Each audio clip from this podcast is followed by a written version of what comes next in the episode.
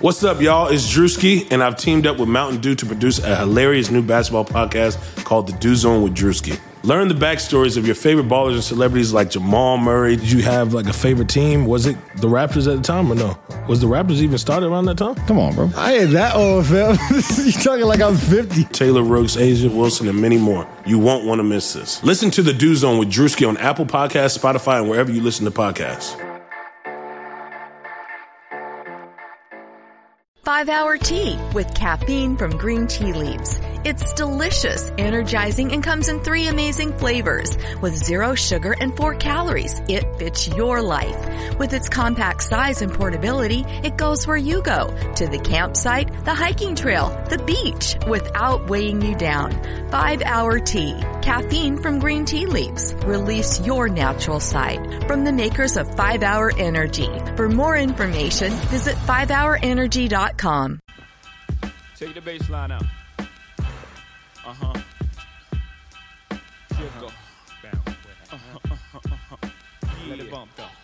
Hello, everyone, and welcome to another episode of the Hardwood Knox Podcast. My name is Dan Favalli, coming at you with my super-duper, incredibly esteemed, awesome times awesome, fantabulous, spectaculario, still dedicated enough that he's recording from the garage of his home, co-host Andrew D.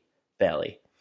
We have lots to get to in what is our first post-N B A Finals podcast. How bittersweet is that?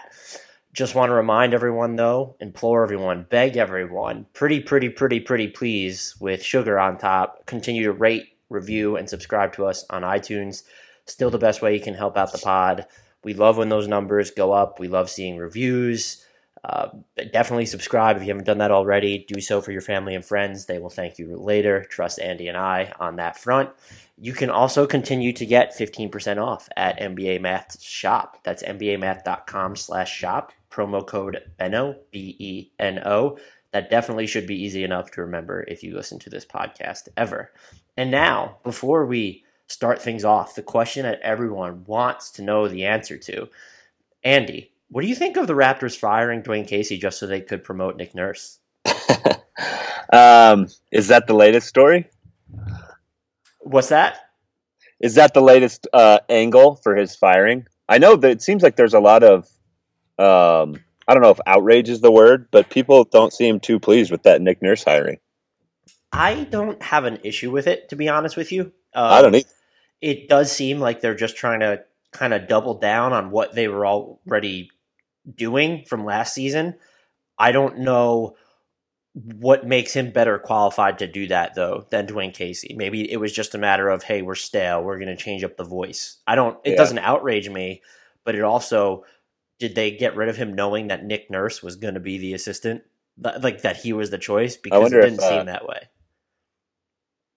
Well, yeah, they went through a search, at least. I wonder if the players like him. Um, and that was a sort of a, a feather in his cap during this search. I, I'm always, I think we've already talked about this, but I'm always for like trying somebody new. There's so many teams that just go with guys who've, um, I don't know if failed is the right word, because it's, it's pretty easy to get fired in the N B A, but when you go with somebody who's been at like two or three stops already, it just, that feels stale to me. So I'm all for trying somebody new. Um, you know, it was his offensive philosophy that seemed to turn them uh, into, to me, an offensive juggernaut this past season. I, I think we saw flashes of DeMar DeRozan being a more modern player at the beginning of the season. Maybe they can lean more into that stuff uh, uh, this trade coming him. season. So I'm, I am, yeah, if they could.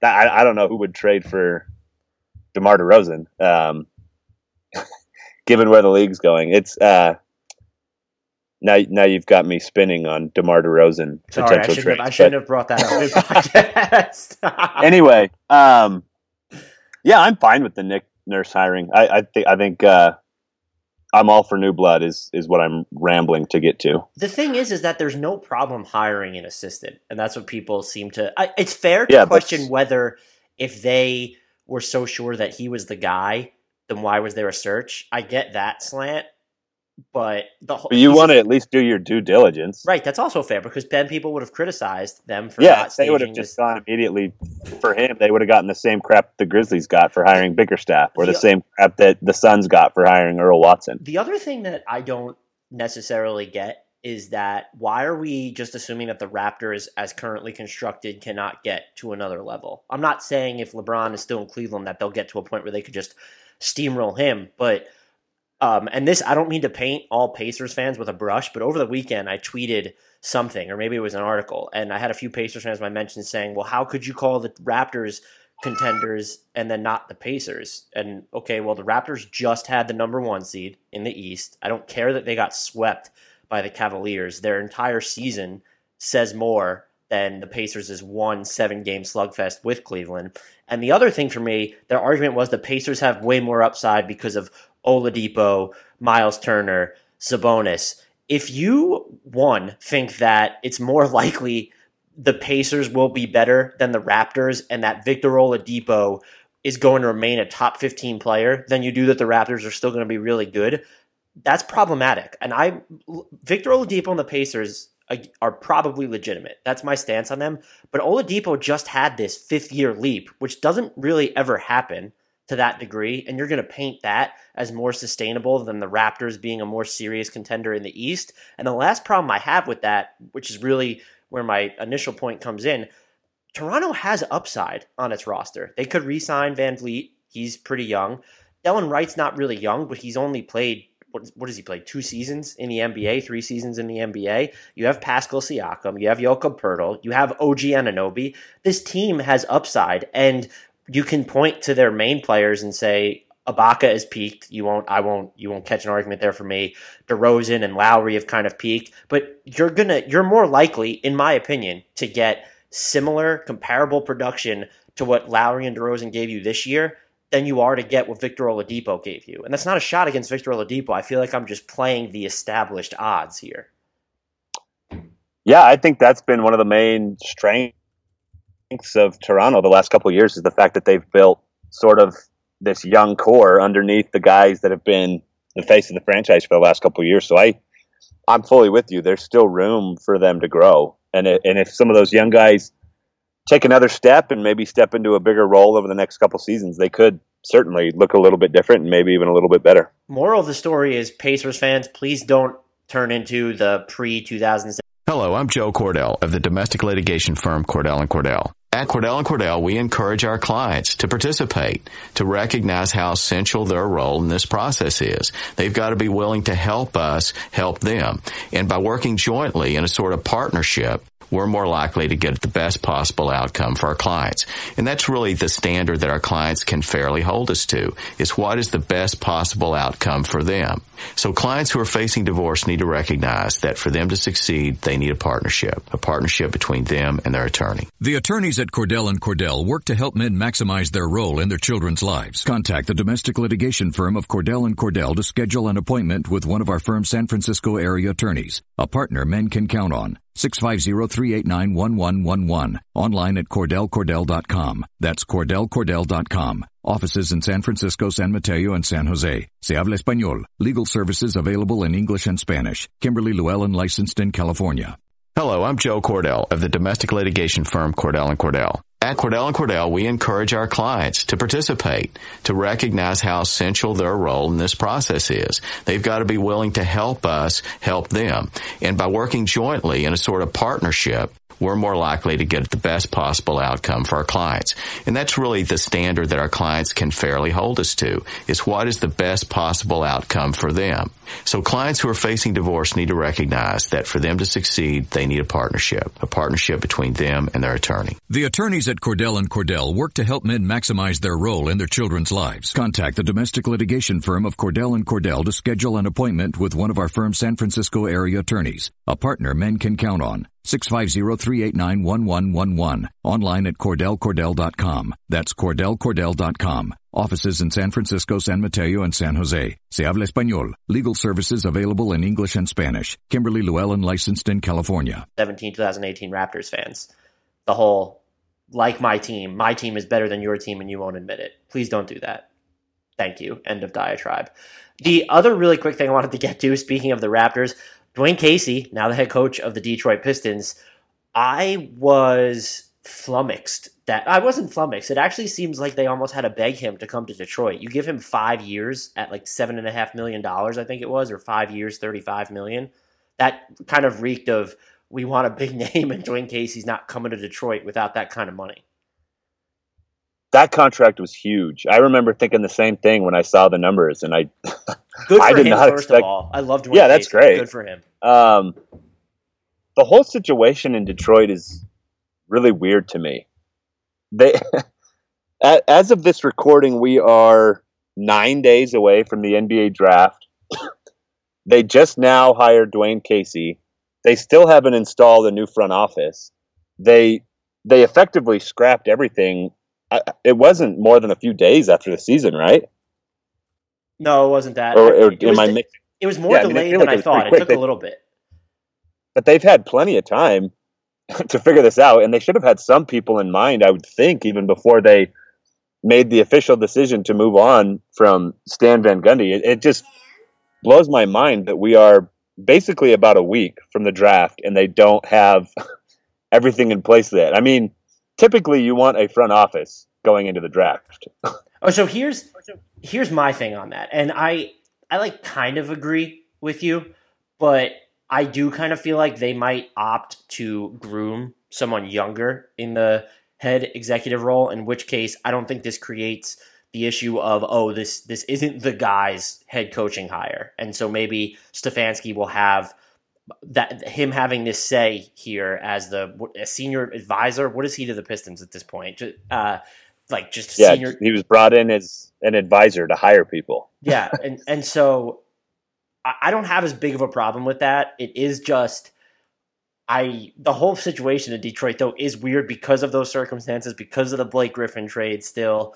It's all just – it's very weird. It'll be interesting to see what their front office looks like, probably leading into free agency or after free agency, because it kind of seems like at this point that Stefanski is just going to lead the charge. They don't really have anything to do in the draft, and then lead the charge into free agency where they don't have the money to do anything anyway. Their biggest move will be re-signing James Ennis if they even want to do that. Yeah, I guess you could say their hands are tied, so maybe it's not as critical for them to have a front office um, as it would be just about any other team. They don't even have a first-round pick, right? No, they don't. They gave that away so, in the uh, Blake Griffin trade. so, um, I guess you, you can say that's a good enough reason. I, I just still can't get over the fact that we are, are full-on in the offseason now, and they still haven't sorted this out. It just seems like it's taken a long time. It's a rebuilding year. For a team that's about to pay the luxury tax, it's a rebuilding year. Yeah, they and they can't truly rebuild for at least a couple years after this. Um, I was I was looking pretty close at their situation two or three weeks ago now, and uh, it's hard to find any sort of they, – there's just no way for them to reset right now. You can't really get off Reggie Jackson's contract, I don't think. And nobody's going to trade for Blake Griffin at this point, although the Pistons did, and we didn't think they would either. Um, so, yeah, like like you said, their their hands are definitely kind of tied right now. Dwayne Casey, though, I'm interested to see what he can do there, because it's kind of a team that is – it doesn't – it's not going to resem- bear any resemblance to the hard-nosed teams that he was known for coaching in the past with Toronto, running the offense through two bigs. I don't know if that's necessarily comfort zone. It's definitely not going to bear any resemblance to what Toronto's been doing the past couple years, specifically twenty seventeen, twenty eighteen. Yeah, it will be interesting. I was thinking about that too, is what style can he even implement? Um, because they've been so reliant on guards in Toronto for the last several years. And I just mentioned Reggie Jackson. I, I guess if he's fully healthy, you can replicate a little bit of what you got from Toronto's backcourt. Um, with, with the way their roster's constructed, I feel like the best way for them to play, and I don't know if they fully Transport have... Transport back to the nineteen nineties, early two thousands. Yeah, that would help. Um, somebody's got a very loud vehicle out there. It sounds like it finally left. This is organic. I want people to know the grind that we go through, thank, Ellie, to bring them thank this, goodness this, that finally left. I muted my mic like five times because the person couldn't even start their truck. I, it was just like grinding back there. No, you know what? This is Come on, this is organic, but people need to understand the hoops that we drum through to bring them this top-notch A-list content. And then they left that thing running right behind me. Okay. Um, so with those two big guys, I feel like you have to have three shooters on the floor as much as you possibly can around those two. Without question. And to me, they have two. They have Luke Kennard, and they have Reggie Bullock. Who am I missing? Maybe James Ennis can give you a little bit of that. Maybe Reggie Jackson if he's healthy. Um, yes. Go ahead. Sorry. I, I, I was just going to say, ideally, it's it's those two. If you want to play them together, and I think that you have to, because those are your those are basically your centerpiece guys at this point. You have to have some shooting, and I don't know where they're going to get it beyond those two guys that I named. Oh, I, I, and especially if they start Stanley Johnson, they're screwed. Because you yeah, have... if he could ever learn how to shoot, and it's probably too late to expect that. Um, yeah, because like you said, if you start him, now you have three non-shooters and you're in a world of hurt. The issue, I go back, so Jackson, Drummond, and Griffin only played forty-four minutes together during the regular season because Jackson was injured and then Griffin was injured to finish the year. Their net rating was insane. I think it was almost like plus fourteen per one hundred possessions, but those lineups shot nine of twenty-nine from three, which is thirty-one percent. Again, too small of a sample. But that's going to be the inherent problem they run into. If you have those three, Reggie Jackson's never been better than a league average shooter. And that was like one year, right? It was basically, I think it's two seasons, he's shot thirty-five percent or better um, in his career. Yeah, that's not going to get it done. And you have. And I'm looking at Johnson. Their roster right now. The only other shooter is Tolliver, and you can't play him with Griffin and Drummond. No, oh my God, no. Yeah, like you can, it's... there are going to be some problems, and even if you're willing to play Luke Kennard more, it's if your three best players, your three highest paid play, players, they might not complement one another. Maybe Griffin can make a leap as a shooter, but it's kind of tough to imagine that if he can't leverage a face-up game amid better spacing, which you probably can't do alongside Drummond and Reggie Jackson and potentially Stanley Johnson. I'm very interested to see how they play, or do they have some sort of move in them? Because I think what the Casey hire says, just like the Blake Griffin trade did, they're still very interested in winning now. Are you going to dangle Stanley Johnson in some trade talks? They don't necessarily have salary filler, but I think you can look at contracts for Ish Smith, uh, Langston Galloway as not immovable. John Lohr is probably immovable at this point with two years and nineteen point five million dollars left, but they have that money where if you pair it with enough, I you know I wouldn't trade Kennard and um I wouldn't trade two of Kennard, Johnson, and Bullock in the same trade. That would just be too like that would be terrible. But they maybe they're willing to make that move. I and I don't know what that move would necessarily be, but they could have the salary matching tools to do it. I just don't know what the offense looks like, and even more so, the defense is is going to be a problem as well. Andre Drummond's always been a little bit overrated on that end. It almost seems like he's regressed over the past two or three years as well. They're going to be fascinating to watch and not necessarily in a good way. You were kind of leading into the next question that I um, thought of just looking at their roster. Do they have a single trade asset? Stanley That's Johnson's not even a trade asset necessarily. No, because you, you mentioned Stanley Johnson, and I thought I don't I don't know who would want him. The Spurs would take him in a heartbeat. They, I feel like he would, I want to see him go there. They wanted him, I think, a couple of years ago, and Detroit didn't want to trade him.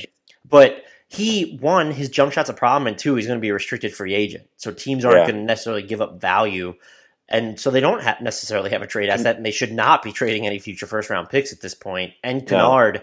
given how much they need shooting, he should I was going to say Kennard and Kennard and Bullock seem like the only guys that might have some value, and you, we just said they only have two shooters. So unless you're getting like an all-world shooter back, I, it just doesn't make sense. Yeah, I don't. They're they are uh, basically stuck. And maybe they're maybe, and that'll be interesting to see what Dwayne Casey makes of that. They're going to be a team that I'm just going to be. I just want to see what their identity is going to look like because they didn't even yeah. understand Van Gundy. Didn't even get a chance to forge it because you're. Quote-unquote, big-ish three weren't really ever healthy together. Mm-mm. And I think they're just Drummond and Griffin together had some nice moments after the trade. And so maybe maybe a full training camp together to kind of work out how that how that fits. Maybe they'll look better next year. And I wouldn't put them contending for the playoffs out of the question. No, um, I mean, the Eastern Conference is going to, especially exactly. we don't know what's going to happen with LeBron. Yeah.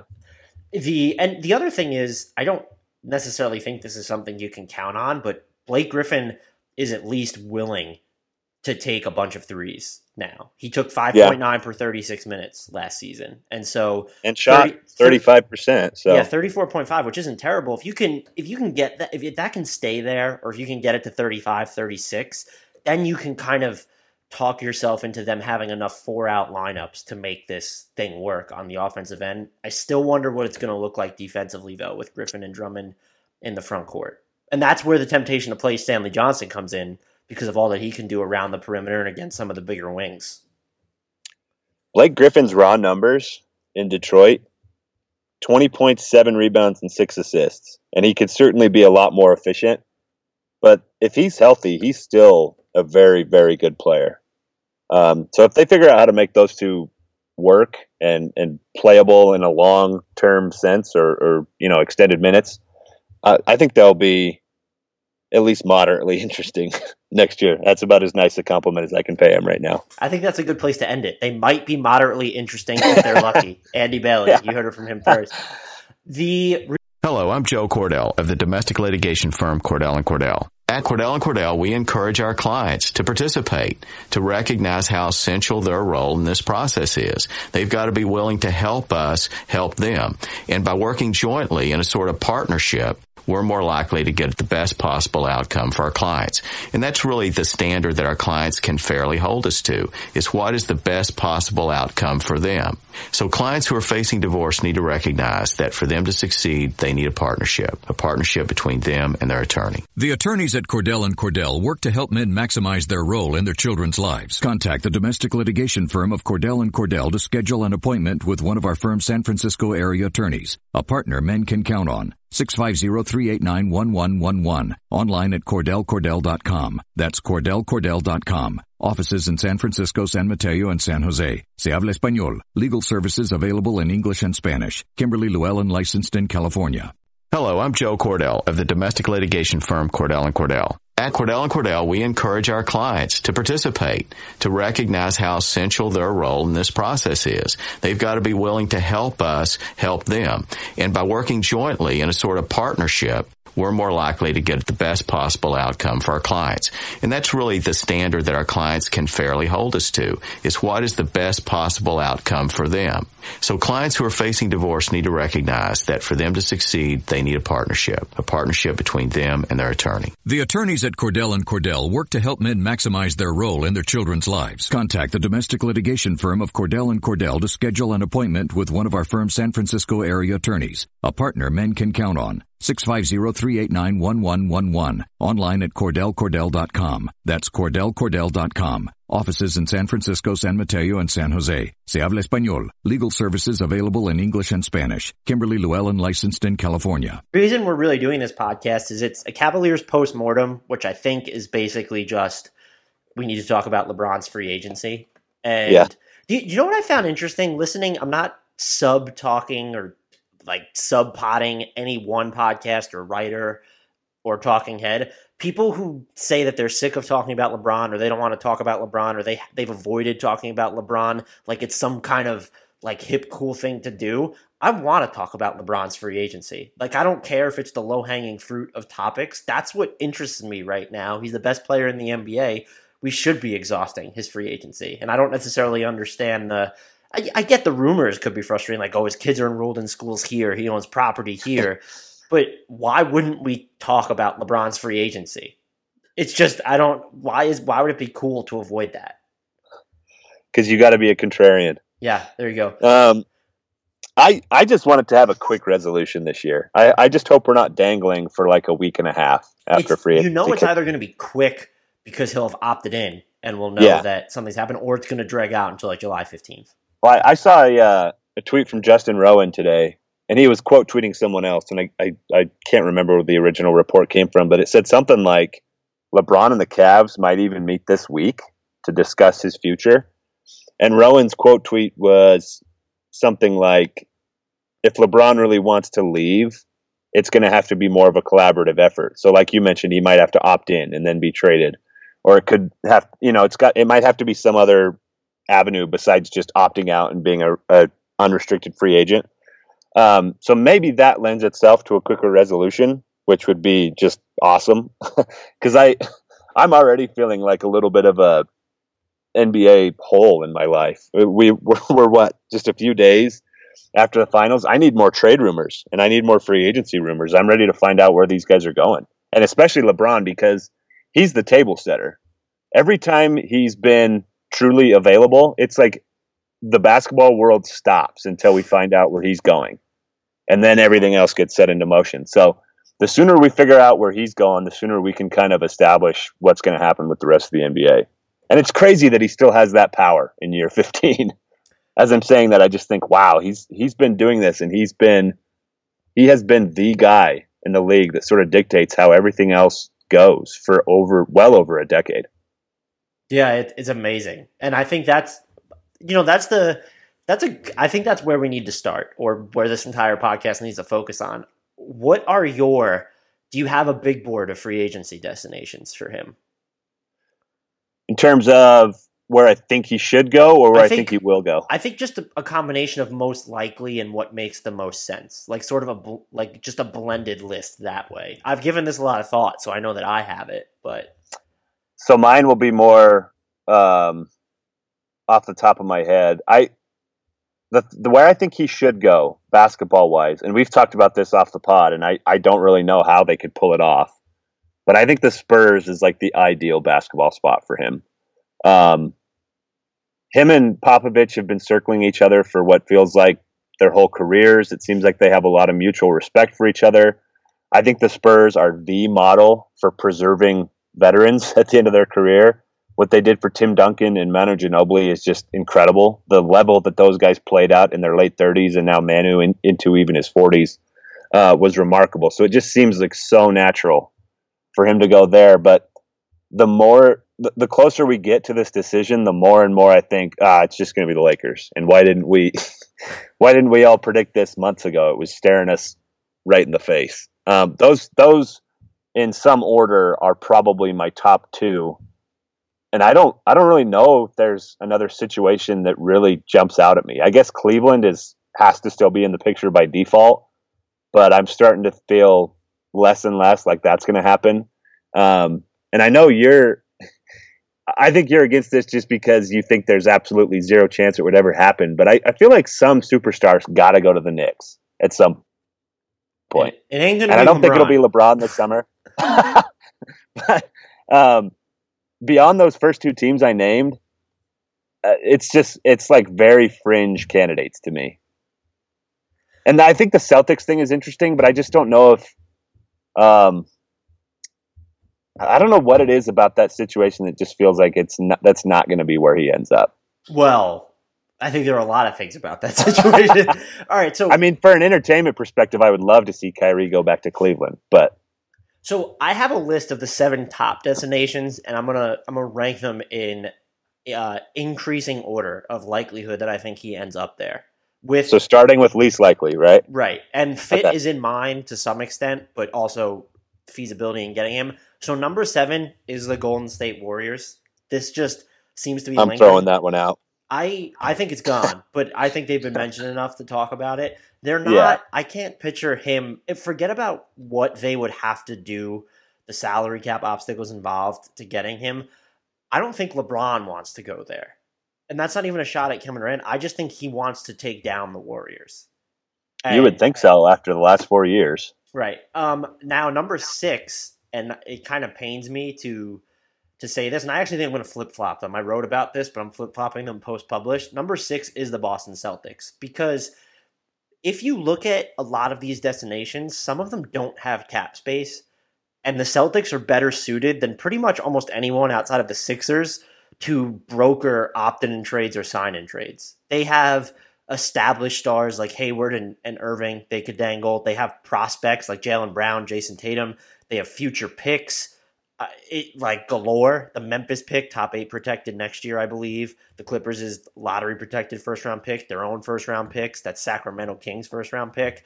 They could put deals together. The, the problem for me is... you. I, Are are LeBron and Kyrie going to play together again? Might, no. No. And then if you do kind of force that to happen, you're basically inviting Kyrie to leave in twenty nineteen. But then if you move him, there's no way that Cleveland's taking him back, right? Because they know that he's gone in twenty nineteen. And so now you have to go out and get a third team. Yes, there'll be a third team to take on Kyrie and send Cleveland stuff, but that just seems so complicated. It would be the Celtics would be my favorite destination just as a fan of chaos, because either Irving gets traded for LeBron and, and displaced from uh, this environment where he was thriving at because of the superstar that he bolted away from, or they have to play together again, and there's a chance, if not an inevitability, that he leaves LeBron a second time. Don't you think uh, – I was I was actually thinking about him on the Celtics today, and even though I said I just don't see it happening. I think LeBron, Jaylen Brown, Gordon Hayward, um, Jason Tatum, and Al Horford is a more intriguing lineup than LeBron and Irving and the rest of those guys. Like, if I was Boston, I would rather trade Kyrie than Hayward. If oh, if uh, I if it came down to those two, a hundred percent.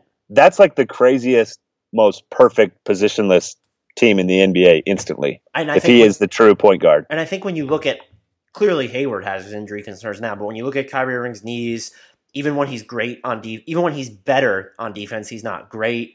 He's going to cost a ton of money, and you have it's easier to replace him. Not all he does, but you look at what Hayward and LeBron can do, and then you have Rozier and you have Smart. You don't need Kyrie Irving. And, and he, their switchability on defense, if they had those four guys, well, in the it, lineup would be insane. And and I should throw Hay- or Horford in there too, because he right. can certainly switch. Right, and that's what I was about to say. That lends itself to the. the issue of, it wasn't an issue, but what happened this year? Kyrie Irving is a better player than Al Horford. I'm not even sure I'm ready to go that far, but if he's more, maybe Kyrie Irving's more, I don't even know how to phrase it, but the Celtics would not have been as good if Al Horford went down after Hayward and Irving was yeah. left to lead the team on his own, as opposed to what actually I, I happened. Agree. So that, that would be, but I just don't see it happening because of all the awkwardness.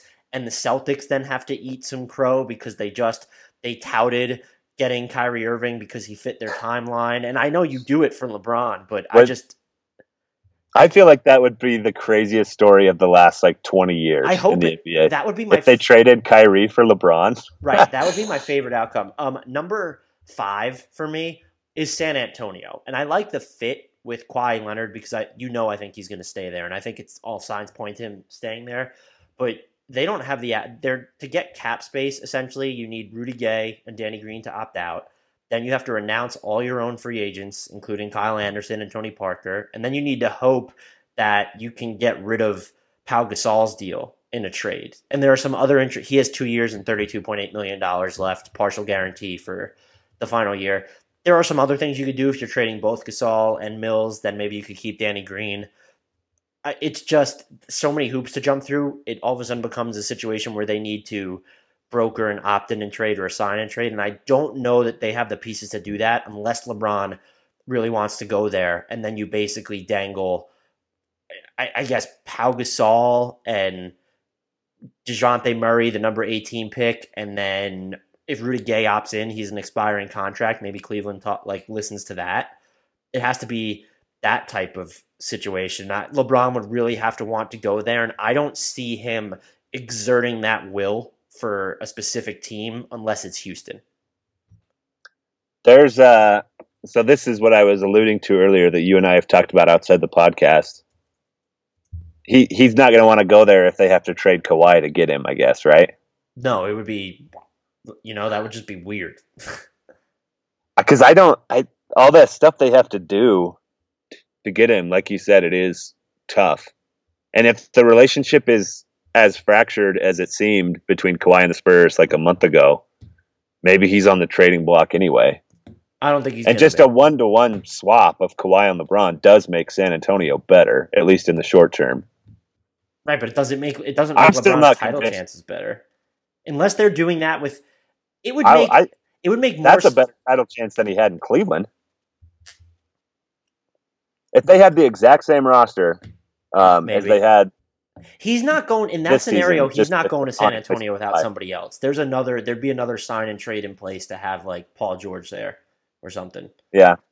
The issue is, I just don't. I, I, I don't see who wants to trade for LaMarcus Aldridge or Pau Gasol. I think you can talk yourself into Gasol. Gasol, if you don't have any other choice, because Yes, he makes a ton of money next year, but so he's owed six point seven million dollars of his salary is guaranteed in twenty nineteen, twenty twenty. And if he gets moved to a rebuilding team like Cleveland, he instantly becomes a buyout candidate. So maybe he's willing to leave some money on the table. And that's how you can talk yourself into it. Yeah.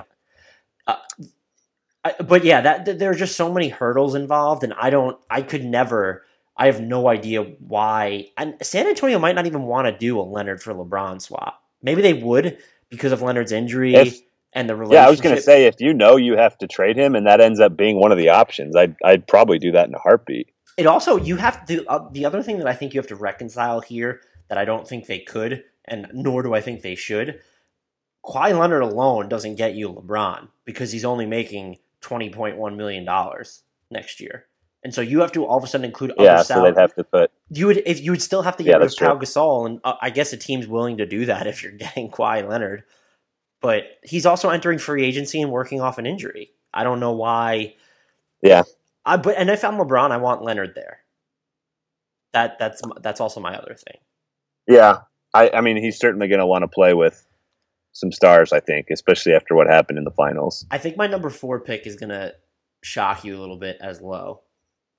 I have the Lakers because I don't think they're – I actually considered putting them below the Spurs.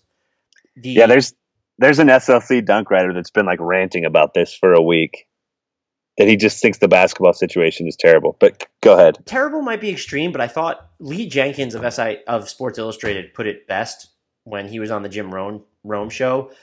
He said, that's where, to me, the intrigue lies with them, the Lakers. It's not necessarily even about Brandon Ingram and Kyle Kuzma. It's more about what they have the potential do, to do with those two max slots, with being the Lakers, with being Magic Johnson, and with some of those young players potentially growing. The Lakers, and now these are my own words, they're not selling now necessarily to LeBron. Because if you, let's just say you get, Let's let's assume the best case scenario. They get Paul George, they get LeBron James, they get to keep Julius Randle because they've gotten rid of Luol Deng, and you still have Brandon Ingram and Lon- Lonzo Ball. That team, fleshed out with whatever veterans you want to throw on there, is not only is it not beating the Warriors, it's not beating the Rockets. And I don't you I'm not saying that that would be a team that punts on a year of LeBron James's prime, but it's not one that's ready to be what he needs it to be. And to say one to two years from now, look at all they could do, you don't get to do that with an age thirty-four LeBron. As much as I think he wants to contend into his twilight, the next one to two years also really matter. Yeah, I mean, I, I think if I was him, I would want to go to a situation that's kind of ready-made to compete for a title now. Boston. The yeah. The Lakers were pretty good for the last month or two of the season. But and again, if you, I, I actually think they could push the Rockets, and I want to put like a like a bunch of qualifiers on that. Um, but I, I think they would instantly be very good if they got LeBron and another max guy. I don't. And you get there's no argument you for get me there. Obviously, one more leap from Ingram. Maybe Lonzo Ball raises his shooting percentages by like two percent across each one. Um, would they still have Josh Hart? Maybe he's a nice piece off the bench.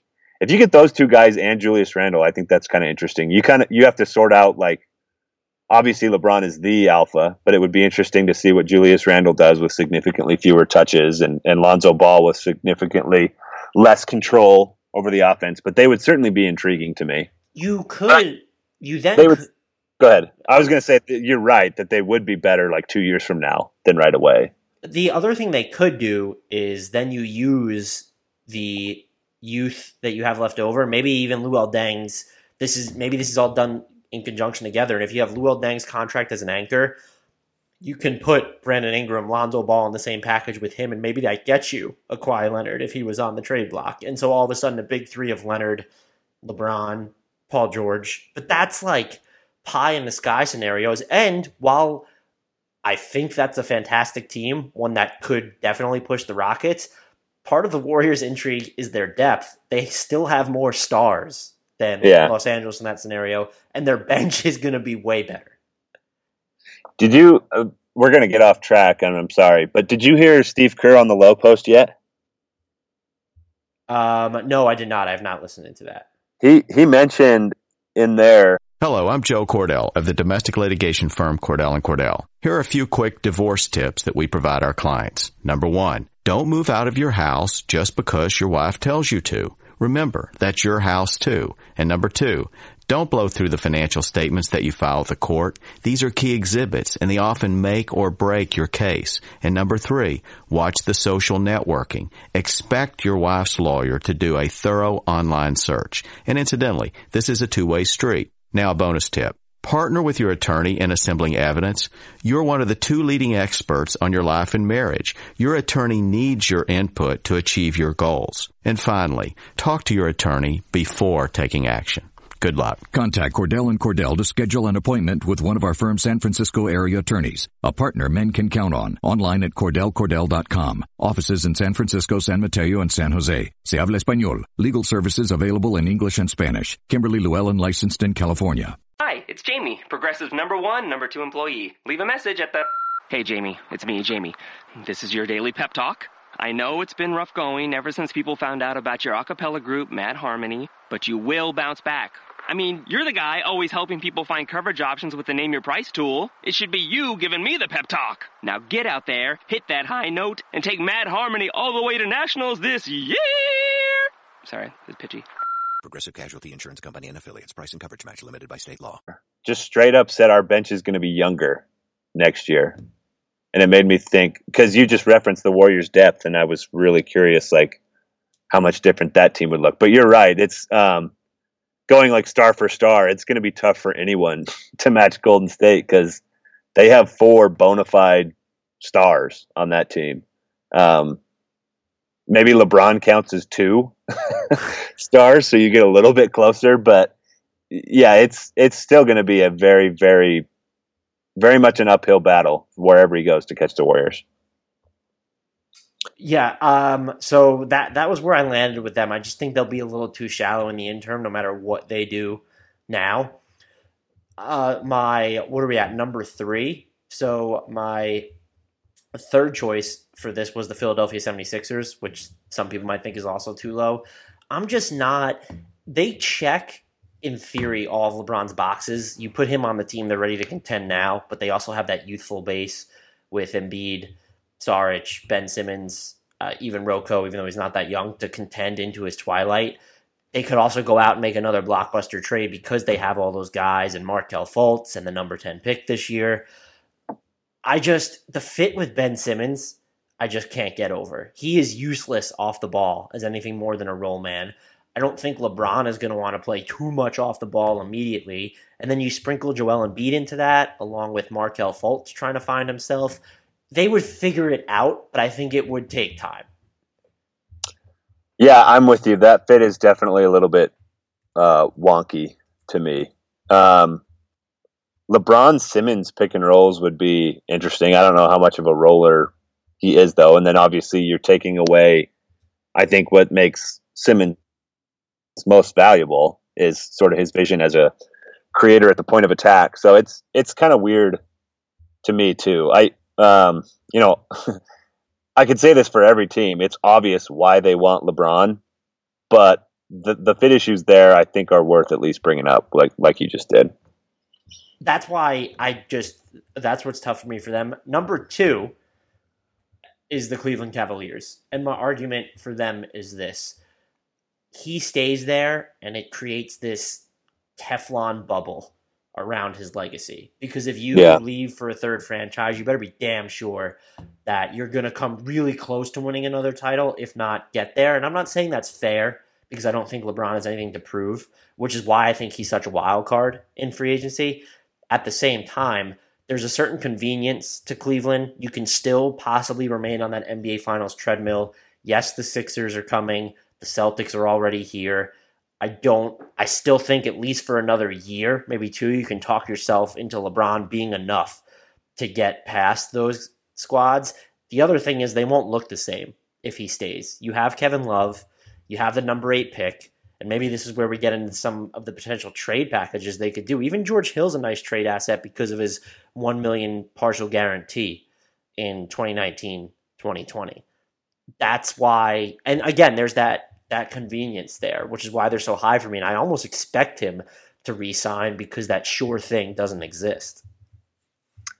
And they're in the East, um, which you already, you know, basically mentioned. And and I think keeping that final streak alive, I don't know how much he thinks about it, but I think he should think about it because that's becoming a pretty big part of his legacy at this point. If he makes it a decade straight in the finals, um, that would just be beyond remarkable in this age. So I think he should definitely be thinking about staying in the Eastern Conference. If he goes to the West, and we already mentioned this, like pretty much any situation he goes to, I'm not sure pushes the Warriors. And I, you know, we're down to one team, so I know what your last one is. Um, and yeah, they probably do push the Warriors. But yeah, I, I agree with everything you said about Cleveland there. The one thing, and like I said at the beginning, it just seems less and less likely that he stays there all the time to me is they they have just been beaten to a pulp by the Warriors over the last four years. I know they got one, and I know they can talk themselves into thinking we could have won game one and game three of this series, but in the aggregate, it just, to me, it feels like the Warriors have dominated this rivalry. And this, this finals particularly, I think Cleveland was minus sixty uh, in aggregate score by the end of the series. I, I hope I'm remembering that right. Um, there's only been three finals losses in N B A history that were worse than that. Two of them were in the sixties, and the other one was when the Heat got beat by the Spurs in twenty fourteen. Um, so to get to get dominated the way that they did in the finals this year, I just feel like that's got to leave a sour taste in your mouth, and he has to be thinking uh, about potential situations that would be better for beating the Warriors, and that, that doesn't necessarily mean he's going to go find one.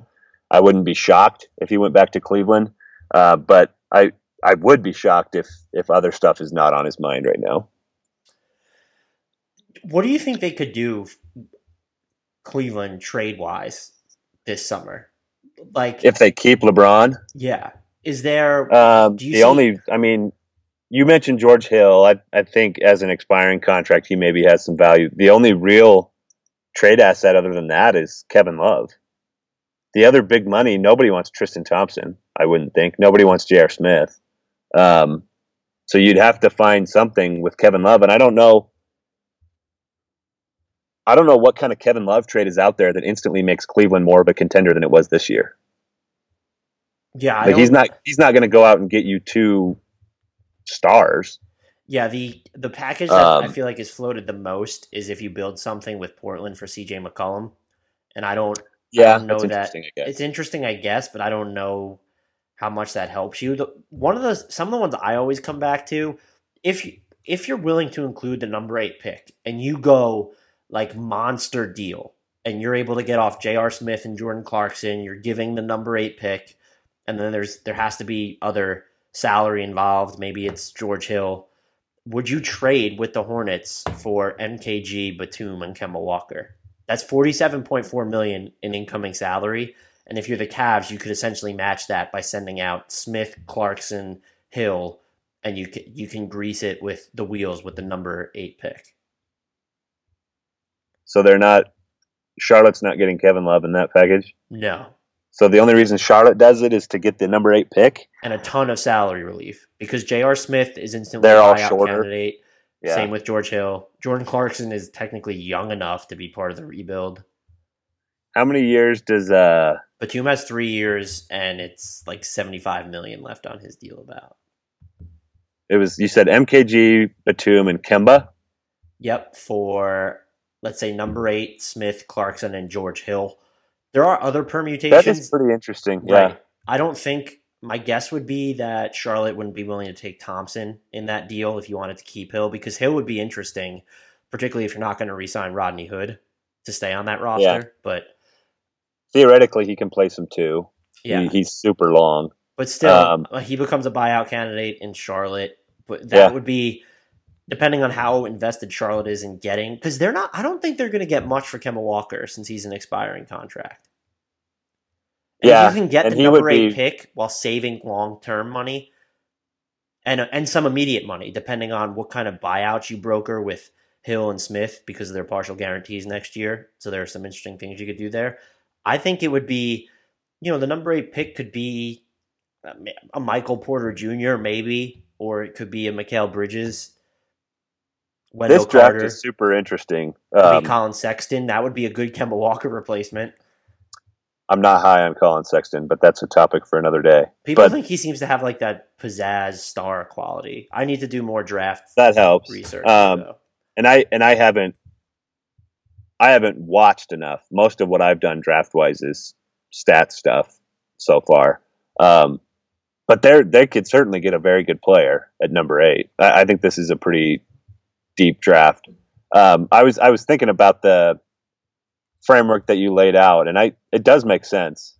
Um, save them some money, get a get the number eight pick, maybe start your rebuild fairly quick. I mean, they've got a new general manager who might want to put his own stamp on things and kind of if if they don't start over, they are that's another team that's stuck. Um, but Kemba Walker is certainly a better trade asset than anything we talked about with the Pistons, so maybe they do have a way out. The other, some other targets that I'll just throw out there, and I don't know, this depends on how interested Washington would be on cutting its tax bill. Otto Porter Junior with the number eight pick, and there are things you could do with filler there. Do you not think that he's worth it because of his price point? I personally think they would need to trade Bradley Be- they should trade Bradley Beal if they're going to bring up the big three, just because Porter does more that they need. At the same time, when you look at John Wall's contract and how he theoretically could deteriorate offensively, Bradley Beal might be more integral to their future just because of his from-scratch creation. If you could build a package around that, off the top of my head, it would have to be... I, I mean, if you're getting the number eight pick as the Wizards, I, I think you have to be willing to eat one of Cleveland's less, less savory deals. Maybe it's Clarkson and... I'm trying to think of other filler. I wouldn't give up Kyle Korver in that deal if I'm giving up the number eight pick. And you'd still save money in the long run, even if you took one of Cleveland's bad contracts. You could, dec- I mean, it could just be J R. Smith and Jordan Clarkson, which are like dollar for dollar of Otto Porter Junior And then you send back, you send back Otto Porter, and you get the number eight pick as well. And just because, he, I think the thing with that one is Otto Porter. I, I love him, and I, I think he's probably still a little bit underrated.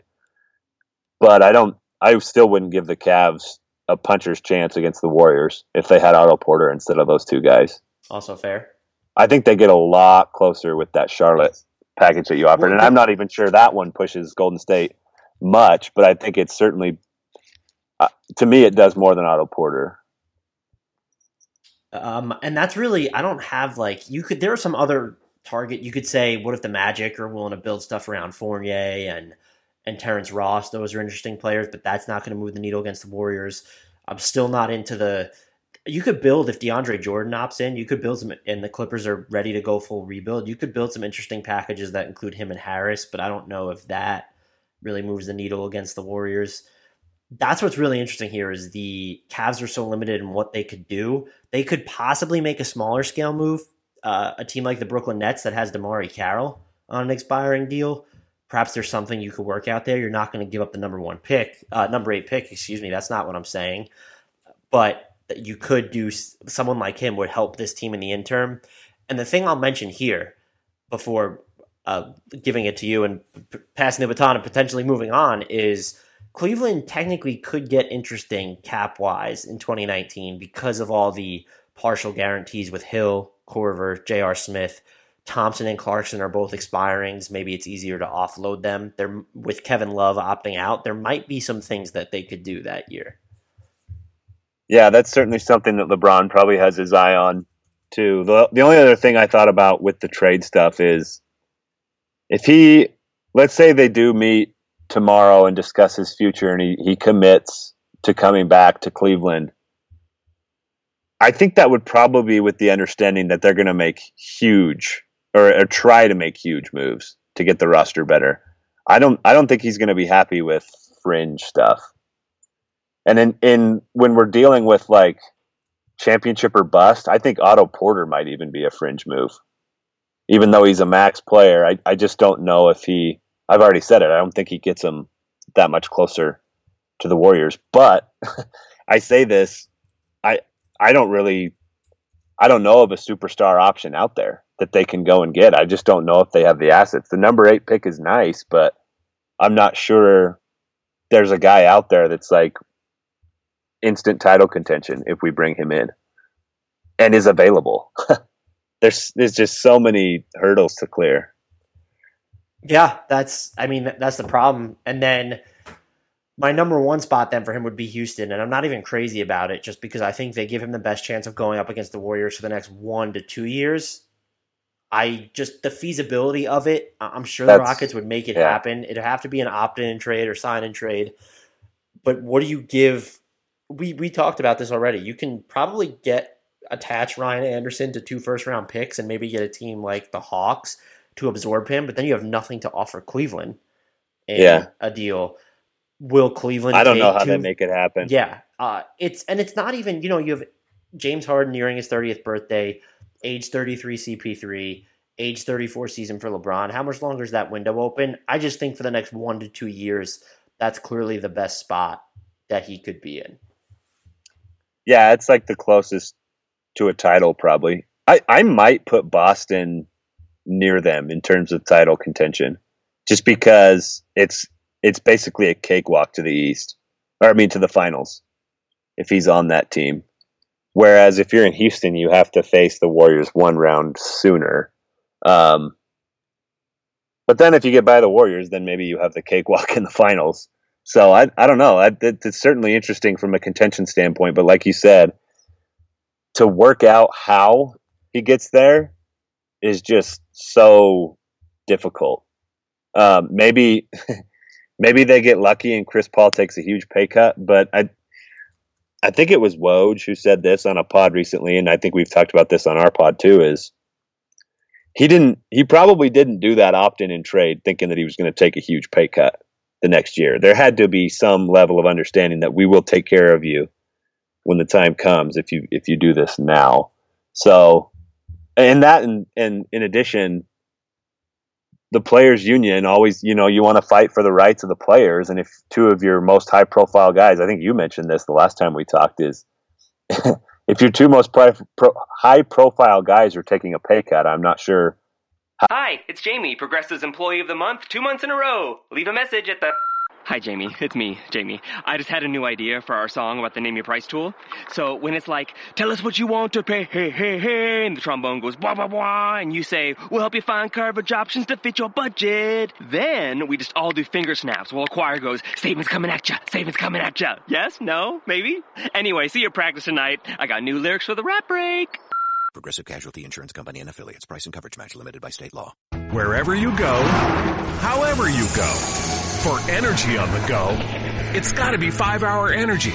It works fast, it works long, it tastes good, and with zero sugar and four calories, there's nothing holding you back. Fits your pocket, fits your backpack, fits your on-the-go life, whether you're going to work, going on vacation, or just going out with friends. five hour Energy. Energy on the go.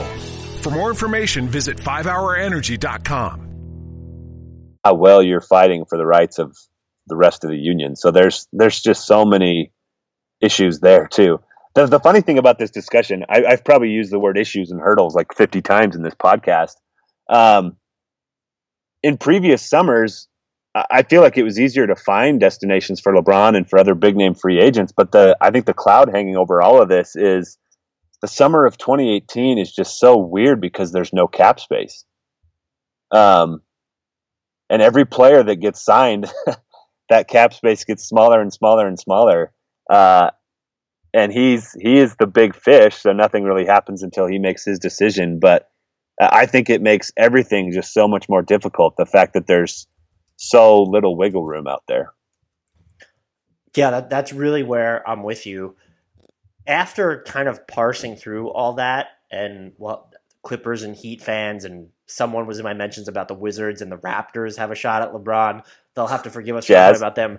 Where, where do you think, your gut, where do you think he ends up? Or even if you want to say, do you think he goes back to Cleveland or just flat out leaves? I won't even chain you to a destination. Um, I'm going to say the Lakers. That's my guess. I think for the sake of like the end of his career and the coolest last chapter might be the Spurs, but I think where he's going to go is the Lakers. And I have like three percent confidence in that. This is just really, really difficult to forecast. Where are you? I think I'm oh for two, by the way, on his free agency decisions. I think he ends up staying in Cleveland just because I don't I don't think there are a ton of better options out there. And maybe Cleveland has this I, I, it's the convenient play as we talked about, and maybe there, there are opportunities that could arrive on, arise on the trade market that we don't know about just yet. And that number eight pick, yeah, they could have some idea. They could have something in mind right now that we haven't, we've never even uh, thought about. I'm not even going to say they could. Talked. They do. They one hundred percent. Yeah, that's probably true. Yeah. If he's not going to go to Cleveland, though, my guess would be it's it's Houston. I just feel like it finds a way to happen. I would be floored if he went to the Lakers, and I think that would say more about. He just wants to live in L A and doesn't necessarily care. His family wants to live in L A, and he doesn't necessarily care as much about winning titles. That's and I'm not. If he wants to do that, fine. He's earned that right, but he just doesn't seem like that type of player to me. I also think there could be a little piece of him that knows that wherever I go is a title contender. Whether that's true or not, I I, I feel like he probably has that confidence in himself. Fair, but the Lakers won't be. Not next year, at least. I don't. Yeah, I don't think they would either. Um, they would, I think they would be very, very interesting right off the bat, and maybe a title contender in like two years. Um, but yeah, I, I agree. They're, uh, I said earlier, I think they could push the Rockets. I don't think they're anywhere near the Warriors still. If he leaves, Kevin Love gone, right? Yeah, if he leaves, they got to figure out a way to blow it up, I would think, I... which is easier said than done because we've already mentioned some of those contracts are, are going to be tough to move. Love's trade value is going to be interesting just because he's on an expiring contract. His value, I would say, has declined because of what's happened to him beside LeBron. You play alongside these superstars, and they, by extension, they marginalize those around them. And I don't think Love's value is going to be that particularly high, which could really pave the way for some team to steal him. Yeah. Um, I have a bunch of trades teed up. Would you like to play yes or no with them?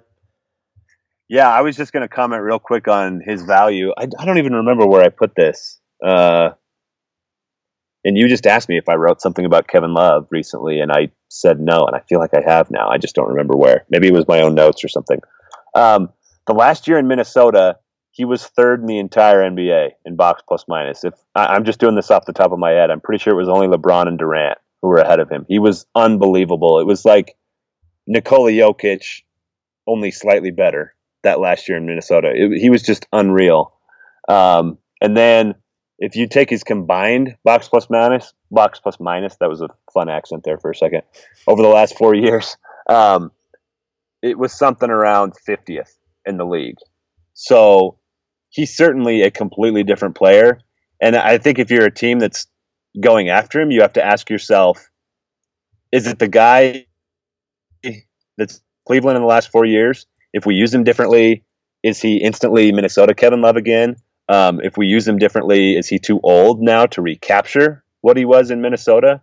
Um, so there's a lot of a lot of interesting questions for potential Kevin Love suitors, but I think they they most certainly will be out there. Anyway, let's hear your destinations. Um, the Jazz were one of them. Of course, I agree with you by that one hundred percent. So you need to find a team where that's ready to incorporate him as sort of this high-end complement, which is yeah. going to be tricky. The Jazz were one of my teams, and I made, I, I think this is a perfect fit, but I, keep going. I made this trade as if it was after free agency started and thirty days after first-round picks have signed their their contracts so that they could be moved and count towards the salary inclusions. And I did this because I don't know if we assume that if that this that Kevin Love's going to be traded at the draft, then we have to assume that LeBron is gone, has told him he's gone by the draft. And I, I feel like that's kind of a little bit of a leap because then you're just – I feel like you're isolating his destinations. If he opts in, you know he's going to Houston basically is my point. Maybe a San Antonio or a Boston, I guess. But anyway, the deal was yeah. Cavs get Burks, Jerebko, Uh, Epke Udoh, the number twenty-one pick, and a twenty twenty lottery-protected first-round pick, and the Jazz get Kevin Love and just start him alongside Rudy Gobert. You know what was crazy is I did that exact same trade in the Real G M Trade Checker like two days before you asked me about it. So we were on the same wavelength on that one, and I think it makes sense for both sides. Um, we just talked about Kevin Love's value being depressed. So maybe as people are hearing this, they think two first round picks for Kevin Love. Uh, but I, I think he is a phenomenal fit in Utah. I'm not sure Utah's going to need late first round picks in the next two or three years. They've done such a good job of building up their assets and their depth um, over the last few years that they're, they're kind of in a nice spot now where I don't want to say first round picks are expendable, but they're certainly in a position where they can, um, talk themselves into spending them. And if you had to like tailor make a perfect center to pair with Kevin Love right now, I feel like it would just be Rudy Gobert. I, they they fit seamlessly to me. Um, you said high end compliment. That that seems like a perfect uh, pairing with Donovan Mitchell or what he could potentially become. Uh, just reuniting him with Ricky Rubio. There's just so many angles to this that seem to make sense uh, to me, and, and I would think would make sense to Kevin Love too. I have nothing to add to that. So you would do that though? I would if I was Utah. I, it, at first glance, it feels like kind of a lot to give up, but, they but could... the players that you're giving aren't going to play anyway. That's that's just salary matching stuff, so that's not that big of a deal. Um, You but know, I so I think what it comes down to is you're basically giving two firsts for Kevin Love, and I think they're in a position right now where they can do something like that. If Cleveland's willing to take their twenty nineteen first, and again, this is assuming they're allowed to trade the actual player from the two thousand eighteen draft under contract, then maybe it's more appealing because you know that that pick is going to be outside the lottery in twenty nineteen.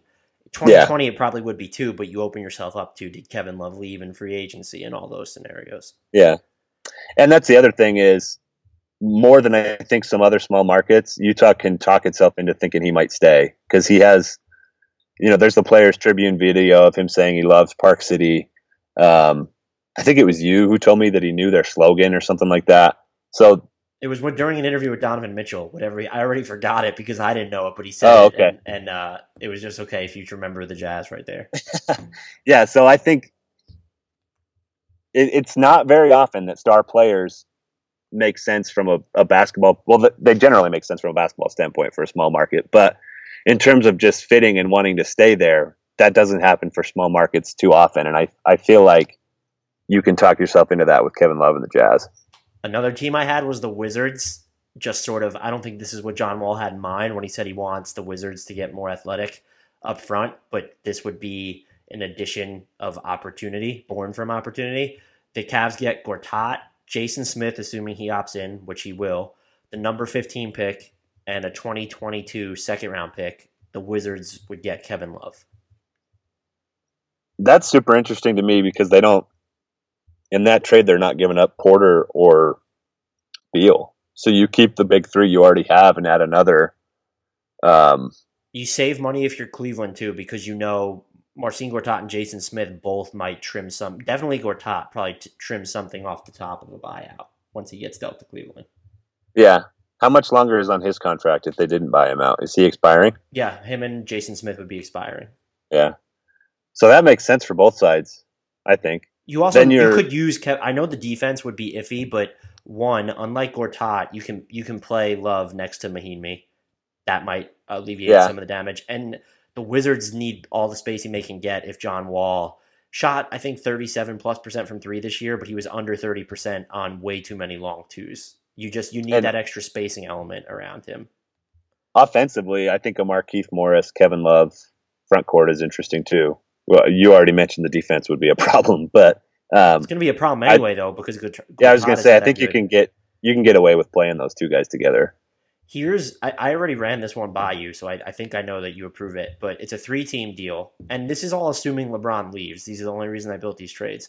So Cleveland, it's between Cleveland, Philly, and Portland. Cleveland gets Justin Anderson, Jared Bayless's expiring contract, the number ten pick, the 76ers get C J McCollum, and the Trailblazers get Kyle Korver and Kevin Love.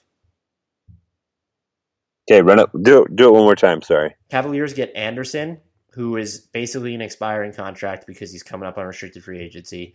Ba- Jared Bayless's expiring deal and the number ten pick. Philadelphia oh, yeah. gets C J McCollum, and then the Trailblazers get Kyle Korver and Kevin Love.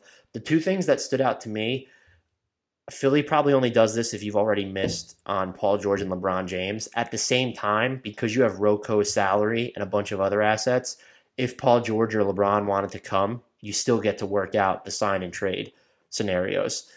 For Portland, they're taking on a little bit of salary, which is big for a team that's up against the cap. But Kevin Love kind of mitigates the need for them to re-sign both or even either of Ed Davis and, and Josef Nurkic. Kyle Korver doesn't replace C J McCollum, but the Blazers need quick-fire shooters who can come around screens, and he helps with the floor balance, and Kevin Love is used to playing off the ball more than McCollum at this point. It might just make for a cleaner fit, not just alongside Damian Lillard, but all of a sudden now Evan Turner is easier to integrate just because he can have the ball in his hands more without forcing someone like McCollum to play outside his comfort zone. Wherever you go, however you go, for energy on the go, it's got to be five-Hour Energy. It works fast, it works long, it tastes good, and with zero sugar and four calories, there's nothing holding you back. Fits your pocket, fits your backpack, fits your on-the-go life, whether you're going to work, going on vacation, or just going out with friends. five-Hour Energy. Energy on the go. For more information, visit five hour energy dot com. five-Hour Tea with caffeine from green tea leaves. It's delicious, energizing, and comes in three amazing flavors. With zero sugar and four calories, it fits your life. With its compact size and portability, it goes where you go, to the campsite, the hiking trail, the beach, without weighing you down. five-Hour Tea, caffeine from green tea leaves. Release your natural side. From the makers of five-Hour Energy. For more information, visit five hour energy dot com. Yeah, I um, just sort of thinking about that framework. I kind of like it for every team. If you've got C J McCollum and J J Redick's role, uh, you're saving money if you're Cleveland. And I think that does make Portland a little bit better too. And, you know, Kevin Love's a Pacific Northwest guy, so that's interesting. Uh, the, the main thing I was thinking about was Ben Simmons, C J McCollum, Robert Covington, Dario Saric, we, did you say he was in this deal? No, he's not. So you've got Simmons, McCollum, Roko, Saric, and Embiid. That's that's pretty scary. And McCollum kind of seems like what Philly needed in that series against Boston. It's just that face-up floor spacer who can do where J J Redick did one. He does both because he can create his own offense. Yeah, he can do stuff for himself too. So you add an extra layer. Um, yeah, that one's interesting for sure. I have two more for you. This one you also approved. It's the Lakers. They're either doing this in conjunction of getting two other stars, or they're doing it with an eye on really going all in on twenty nineteen. But Los Angeles gets Kevin Love. Cleveland gets Luol Deng, Josh Hart, Kuzma, and the number twenty-five pick. Again, this is all happening after thirty days after picks have signed for one hundred twenty percent of the rookie scale. It was Kevin Love for Dang, Kuzma, Hart, and number twenty-five. Yeah, that one's interesting to me too. And and like you said, this is assuming they do not get LeBron. Um, Maybe LeBron really wants to play with Kevin Love again. You don't know. Yeah, that could be. Well, Kevin Love's also more more he's more valuable to the Lakers, not just immediately, but if he doesn't opt out next year, something has gone wrong. And so you know yeah. his money's coming off the books. And you could re-sign him, but it also leaves you more flexible when, you know, Klay Thompson, Jimmy Butler could be entering free agency. Same for Leonard. LeBron could be entering free agency. Yeah, that one's interesting too. um, I guess the question there is, does does L A want to sell on Kuzma and Hart's upside for? I'm not sure you do it if you get Cleveland Kevin Love, if you can, if you think you're getting Minnesota or close to Minnesota Kevin Love. I think it certainly makes do more sense. Do you do this deal I, if you sign just, let's say you sign just Paul George, and now you're in this position where you want to add another star again in two thousand nineteen with him already there? Do you do this trade because you get a star in Kevin Love now, and then with Dang's money off the books, or do you look I've, at it as if we needed to get Dang's money off the books, it'd be easier next summer? when he's an expiring contract. The flip side of that is I think Kevin Love makes you better now, which is something Paul yeah, George would say. be interesting in. Yeah, if they, I was going to agree with you. If they if they got Paul George, I would I would like that trade more. Like if they had another max guy before making the deal. This is my last one, and I think it's probably a sell-low situation, but I don't know how we, it's more similar to me to the Utah package than any of the other ones. I just don't know that Kevin Love's market's going to be particularly robust. But Cleveland, uh, the the Spurs, Kevin Love goes to the Spurs, and the Cavaliers get Pau Gasol, Derek White, and the number eighteen pick. Okay, say it one more time. Sorry. Cleveland gets Pau Gasol, Derek White, and the number eighteen pick for Kevin Love. For Kevin Love. Um, Pau Gasol's risky because yeah. he has that second year in his deal, but again, only six point seven million dollars guaranteed. He becomes a buyout candidate, maybe someone who could who would leave money on the table this year to leave Cleveland. And you save money that way, and then I would rather have Utah's two undefined first-round picks, or you know, if Utah's giving you a future first and this year's first, rather than get Derek White, who is still kind of this unknown commodity. There's a year that's ticked off his rookie scale, but you look at it in a vacuum, and you're getting two low-end firsts and salary fodder for, for Kevin Love. This is probably the, this is the biggest stretch for me, but it would be, one, I would love to see Kevin Love on the Spurs, but two, yeah, depending on the market, I think it's something maybe you consider. That that's funny that you closed with that because that's exactly what I was thinking. I, to me, what kept coming into my mind as you were laying this one out was, um, I guess it all just depends on what offers are out there for Kevin Love, because it seems like that's something that another team could beat. Um, that was my first thought. And then the other thing is Kevin Love and LaMarcus Aldridge is kind of an interesting front court, but I do think they, you know, Popovich could probably figure out how to make that work. I don't, I don't hate it, but like you said, I think this is probably the biggest stretch that you've thrown out so far. Offensively, it wouldn't be a problem for those two. Defense would be an issue, but LaMarcus Aldridge, uh, he held opponents to fifty-four point seven percent shooting at the rim last year. He was year. great this season. Yep, and among the sixty-two players to average three point five or more challenges at the rim per game, he ranked ninth in opponent field goal percentage. Ah, so I would not. The other thing is, is if you look at San Antonio's depth chart, they are not deep up front at all, so it becomes super easy to stagger Aldridge and yeah, Love and true. then play a small ball four. Yeah. And San Antonio could probably sweeten this deal if you include some second-round picks. Uh, maybe I, I don't know who else. I'm not giving up Murray in this deal. If the if the Cavaliers wanted Patty Mills' contract for some reason, which runs longer than Gasol's, you could do that. But they could add some future seconds. Would probably be their best bet at sweetening it. I think it's like you said. It depends upon what's out there. Yeah, and I think that's probably. We could probably say that about a lot of these deals. Because I think the Jazz one is probably my favorite. Like looking that's at that's my favorite too. But I feel like shocker. I think just looking at terms of a team that would actually offer this package, because the Lakers package I think is actually most appealing for both sides. But the Lakers need to be in a very specific situation to offer it, as do the Cavs yeah. to accept it. And the thing that I. Um, that I just said about the Spurs is probably true of everyone too. It just, it just depends so much on what his value is actually going to be once, once the off season really gets going.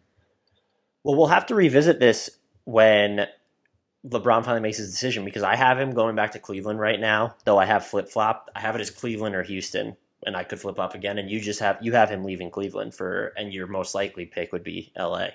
I'm saying the Lakers. Wouldn't it be great if it was, like none of those three? Yeah, just something random. Like the Jazz. Come on. Maybe you could talk some people into, you should talk some people into S L C Dunk about writing an article for it, for that scenario. Oh, I've honestly, I think I'm going to write it, to be honest with you. Listen, Chris Middleton to Utah, just bank on it next year. I think that's a good one. I I'm going to start the S L C Dunk article by saying, listen, this isn't going to happen, but I'm going to spend the next several paragraphs convincing you why he should play here, and then I want you to retweet it into the Sun to make sure that he sees it. But yeah, if you that's, write, if that's you, my opening. If you have the, if you have the gall to write that article, I will retweet the living hell out of it. All right, that's it. I was already leaning towards writing it, but now that that is officially made this week. Uh, do we have anything else we want to explore on LeBron or Kevin Love before we wrap tonight's up? I guess the only thing, and it wouldn't even work, because I was going to say, could Oklahoma City talk itself into taking Kevin Love for Paul George? But a sign and trade there, hard caps Cleveland, and there I have, with while you're carrying LeBron's hold right now and Rodney Hood's hold, I have them, I have them at one hundred fifty-four million dollars in projected salary, which is very about twenty-five million dollars over the projected apron, and you can't. To give Paul George thirty million dollars actually incre- increases your bottom line. So I don't even think that's worth talking about them. I thought, you know, I don't know that Kevin Love makes Oklahoma City better, but if you were going to lose Paul George, he would be a – and you want to win with Russell Westbrook, he would be a pretty good consolation prize. Those, I think those two would be interesting together. Um, but Paul George would probably that, need to opt in, and I don't – he leaves yeah. a, a boatload of money on the table. If we were, if we were talking about Paul George uh, in this – podcast, I, I feel like he's almost certainly going to the Lakers. We'll have to do one on him and his scenarios. I'm not ruling him out go, going back to O K C just yet, but I just don't think the Lakers are as intriguing as people make them out to be. That's my only. That's my only thing. Basketball wise, I think that's true. I, I feel like with it, and then I don't really have any evidence to back this up because they've whiffed on so many free agents uh, in recent history. But with Paul George, it seems like the allure of the Lakers matters.